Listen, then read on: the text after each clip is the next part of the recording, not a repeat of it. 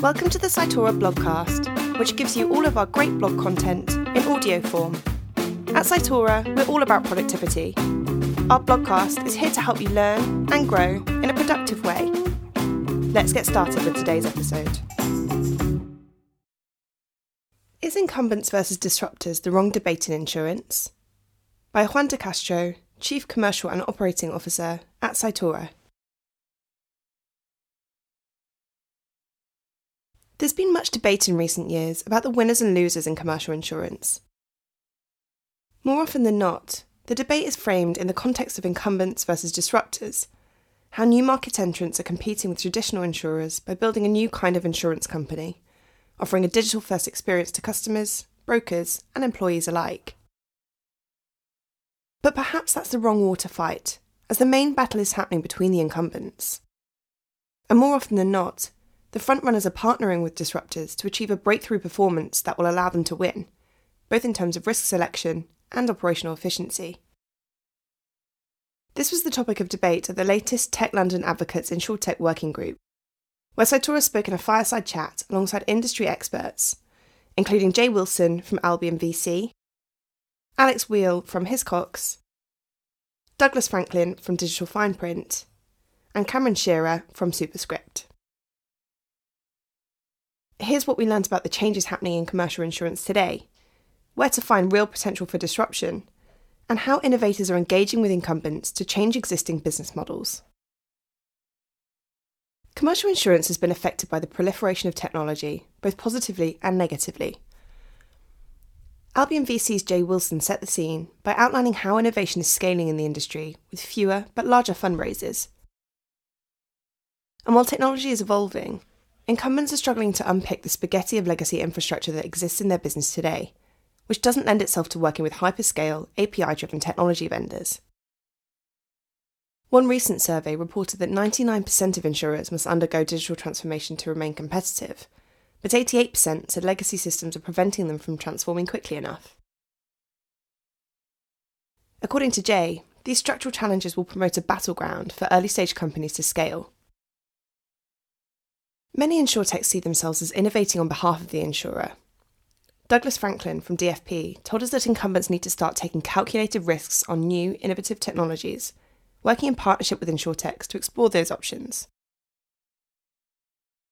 Fortunately, this is happening more and more, but it's important that insurers don't think they need to solve all of the industry's challenges themselves.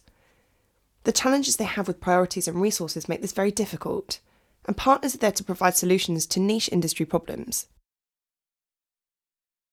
That said, it's frustrating to see incumbents moving so slowly in day to day implementation of technology.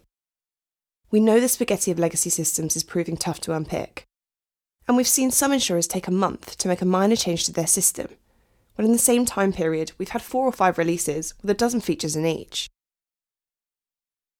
It's vital that insurers find a way to accelerate their digital journey and keep up with the world around them, both the rate of innovation and changing customer needs, if they're to stay competitive. As part of the discussion, the panel explored new and emerging distribution models, such as embedded insurance. Hiscox's Alex Wheel explained the company's partnership with FreeAgent, the UK based accounting software for small businesses. In this distribution strategy, insurance is embedded within other customer journeys in a way that's most consumer friendly.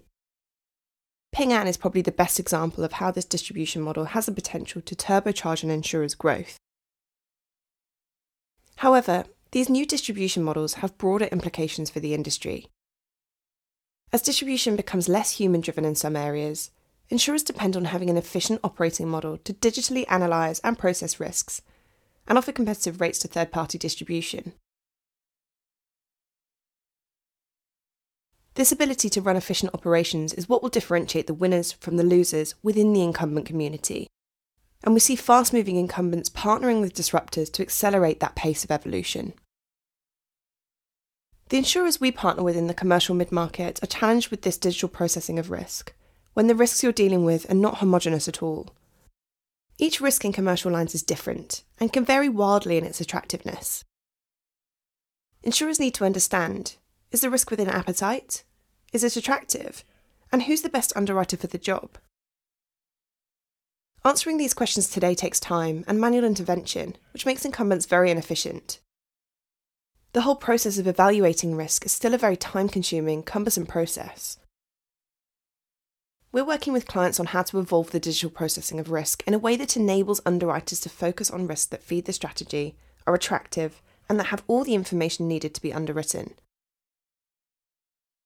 Perhaps then, with all of this considered, the question isn't about winners and losers in insurance. Rather, we should be talking about the winners and losers within the incumbent ecosystem.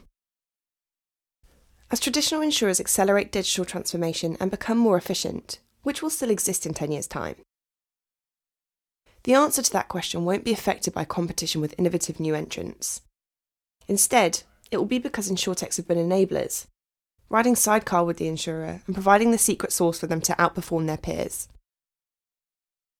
A big thank you to the organisers of this latest TLA discussion, along with the panel of expert speakers. We're looking forward to learning and sharing at the next event. That's all for today's podcast. Thanks for listening, and we'll see you next time.